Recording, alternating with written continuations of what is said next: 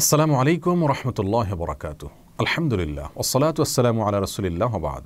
সুপ্রিয় দর্শক শ্রোতা ভাই বোন কোনো অমুসলিমের মৃত্যুতে একজন মুসলিমের আচরণ কেমন হওয়া উচিত?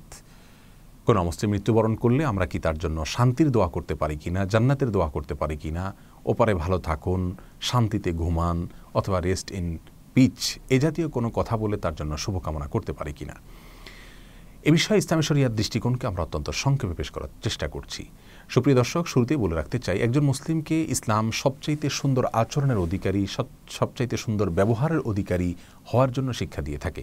আর জন্য রসুল করিম সাল্লাহ সাল্লাম ত্রিজি বর্ণিত হাদিস ইরশাদ করেছেন, কেয়ামতের ময়দানে বান্দার অন্য সব নেক আমলের মধ্যে, ভালো কর্মের মধ্যে সবচাইতে বেশি ভারী হবে, ওয়েটফুল, ভালো কর্ম হবে। তার জীবনে তিনি যে উত্তম আচরণ প্রদর্শন করেছেন, সুন্দর ব্যবহারের পরাকাষ্ঠা প্রদর্শন করেছেন সে বিষয়গুলো। যার কারণে একজন মুসলিমকে সবচেয়ে সুন্দর আচরণের অধিকারী হতে হয় সবচেয়ে সুন্দর ব্যবহারের অধিকারী হতে হয় এবং যথাসম্ভব উদারতার সম্পন্ন, উদার মানসিকতা সম্পন্ন তাকে হতে হয়। কিন্তু মুসলমানের সেই উদারতা এবং সে উত্তম আচরণ প্রদর্শন করবার ক্ষেত্রেও ইসলাম শরিয়ার সুনির্দিষ্ট নীতিমালা রয়েছে।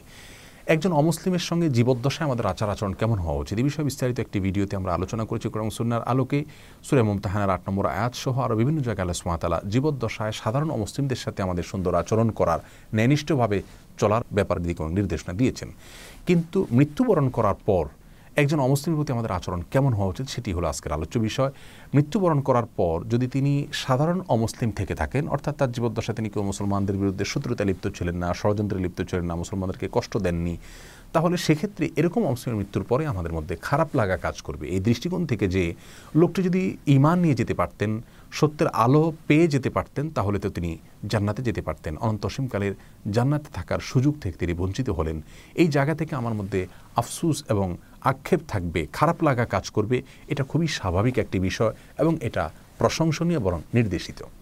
এর বিপরীতে, যদি কোনো অমুসলিম, মুসলমানদের বিরুদ্ধে, ইসলামের বিরুদ্ধে তার জীবদ্দশা ষড়যন্ত্রে লিপ্ত ছিলেন, ক্ষতি সাধন করার চেষ্টা করেছেন, মুসলমানদেরকে বিপদগামী করে বেড়াতেন, এরকম অমুসলিমের মৃত্যুর পর একজন মুসলিম হিসাবে আমাদের মধ্যে ভালো লাগা কাজ করবে, এটাই হলো স্বকীয় এবং সম্পূর্ণভাবে প্রকৃতিগত একটি বিষয়।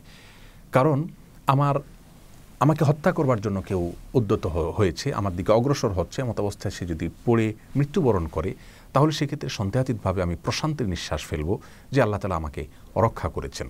প্রিয় দর্শক, এজন্য রসুল করিম সাল্লা সাল্লাম এর জীবদ্দশায় ইসলাম এবং মুসলমানদের বিরুদ্ধে শত্রুতা এবং ষড়যন্ত্রে লিপ্ত, যুদ্ধে লিপ্ত এবং ক্ষতি সাধনে লিপ্ত অমুসলিমের মৃত্যুর পর তিনি কিন্তু আল্লাহ সুমাতালার কৃতজ্ঞতা জ্ঞাপন করেছেন।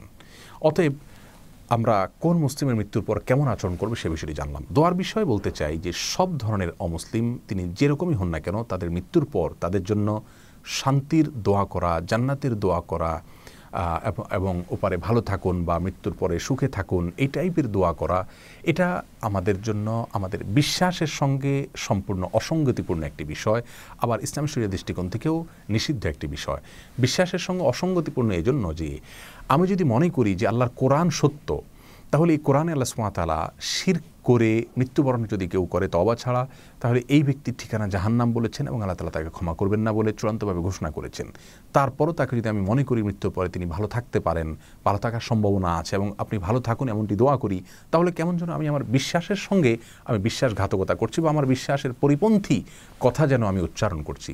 প্রিয় দর্শক, আমার বাবার শত্রু যে আমার বাবাকে হত্যা করেছে আমি নিঃসন্দেহে আমার মায়ের কাছে ওই ব্যক্তির সপক্ষে কোনো সুপারিশ করতে যাব না এবং তথাকথিত উদারতা কিন্তু আমি সেখানে প্রদর্শন করতে যাব না।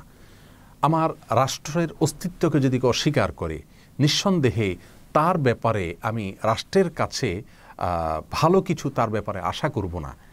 এই জিনিসগুলো যেরকম আমরা খুব সহজে বুঝি, আল্লাহ সুমাতাল্লাহর সঙ্গে শির করে মৃত্যুবরণ করার পরে, কুফুরি করে মৃত্যুবরণ করার পরে, আল্লাহ দ্রোহিতা করে মৃত্যুবরণ করার পরে তার শান্তি আল্লাহর কাছে আশা করা, এটা আমাদের বিশ্বাসের সঙ্গে যায় না। প্রিয় দর্শক, এর বাইরে একজন অমুসলিম যিনি জীবদ্দশায় জান্নাতে কখনো যেতে চাননি, জান্নাতে জীবদ্দশায় তাকে যেতে বলা হলেও হয়তো তিনি অস্বীকার করতেন, তিনি হয়তো নাক ছিটকাতেন। সেই জান্নাতে তার মৃত্যুর পরে তাকে যাওয়ার জন্য দোয়া করা, প্রার্থনা করা, আশা করা, কামনা করা, এটা কেমন যেন জোর করে ঠেলে তার ইচ্ছার বিরুদ্ধে তাকে কোথাও প্রবেশ করিয়ে দেওয়া। যেটা একজন মুসলিম হিসাবে, একজন সুস্থ বিবেক সম্পন্ন মানুষ হিসাবে আমাদের জন্য কোনো অবস্থাতেই সমীচীন হতে পারে না। এর বাইরে আমরা কোরআন করিমি সুরায় তওবার একশত তেরো নম্বর আয়াতে দেখছি, আল্লাহ সুমাতাল্লাহ সেখানে পরিষ্কারভাবে আমাদেরকে নির্দেশনা দিয়েছেন, আমরা যেন কোনো মুশ্রিকের জন্য, কোনো অমুসলিমের জন্য আল্লাহর কাছে তার মৃত্যুর পরে দোয়া না করি, জানাজা না করি। প্রিয় দর্শক সই বুখারি হাদিসে আরসাল করিম সাল্লাহ সাল্লাম বলেছেন, তোমরা মৃত্যু ব্যক্তিদেরকে গালবন্ধ করো না। আমরা সাধারণ অমুসলিমদেরকে যারা সাধারণভাবে মৃত্যুবরণ করেছেন তাদের জন্য আমরা তাদেরকে আমরা কোনো গালমন্দ করব না, এমনকি মুসলমানদের মধ্য থেকেও পাপিষ্ঠকেও মৃত্যুবরণ করলে, যতন মধ্যে তিনি মুসলমান হিসাবে মৃত্যুবরণ করেছেন বলে আমরা সুধারণা রাখার মতো সুযোগ আছে, ততক্ষণ পর্যন্ত তার মৃত্যুর পর তাকে নিয়ে গালমন্দ করা বা যে কোনো মন্তব্য করা, ট্যাগ দিয়ে বেড়ানো, এগুলো ইসলামের শিক্ষা নয়। কারণ রসুল কেম সাল্লাহ সাল্লাম বলেছেন, তার কর্মের ফল তিনি পেয়ে গেছেন, ওই লোকটি মৃত্যুবরণ করার পর বিদায় তাকে নিয়ে আমার আর খুব বেশি মাথা ঘামানোর প্রয়োজন নেই। এই জায়গা থেকে কোনো অমুসলিমের মৃত্যুর পর আমরা তার জন্য শুভকামনা করতে পারি না রেস্ট ইন পিচ লিখতে পারি না। এটা যদি আমি লিখি, তাহলে সেক্ষেত্রে কোরআনের আয়াত লঙ্ঘন হচ্ছে। আমি তার জন্য শুভকামনা করা মানে হলো আল্লাহ দ্রোহী একটা মানুষের জন্য আল্লাহর কাছে জান্নাত লাভের জন্য প্রত্যাশা করা, যে ব্যাপারে আল্লাহ তালা আগাম ঘোষণা দিয়ে দিয়েছেন। যার কারণে আমাদের এই চিন্তাগুলো অনেকে মনে করেন হয়তো এটা আমাদের উদার দৃষ্টিভঙ্গি। এটা আমাদের আসলে উদারতা নয়, এটা আমাদের উদাসীনতা। আমাদের দিন সম্পর্কে, ইসলাম সম্পর্কে, কোরআন সম্পর্কে সুন্না সম্পর্কে এবং বাস্তবতা সম্পর্কে আমরা উদাসীন হওয়ার ফলেই কিন্তু এই তথাকথিত উদারতা আমরা দেখাতে যাচ্ছি। আল্লাহ তালা আমাদের সকলকে সব ক্ষেত্রে সুস্থ, শুদ্ধ এবং যৌক্তিক চিন্তাধারাকে লালন করার তৌফিক দান করুন এবং সুন্নার অনুসরণ করার তৌফিক দান করুন।